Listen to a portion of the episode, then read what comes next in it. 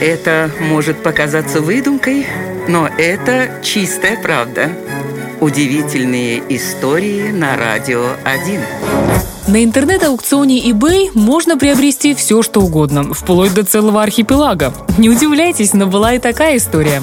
В 2006 году на eBay появился необычный лот. Некто, пожелавший остаться неизвестным, выставил на продажу Новую Зеландию. Да-да, целую страну со всеми ее островами, достопримечательностями и прекрасной природой. Начальная стоимость составила всего 1 цент. Казалось бы, понятно, что это шутка, но нашлись и те, кто решил поучаствовать в торгах. Ставки постепенно росли, пока не достигли нескольких тысяч долларов. И только тогда владельцы интернет-площадки обратили внимание на странный лот и сняли его с торгов. Имя предприимчивого продавца осталось неизвестным, но в любом случае правительство страны выступило с официальным заявлением, мол, пусть все знают, Новая Зеландия не продается. Вот такая вот удивительная история.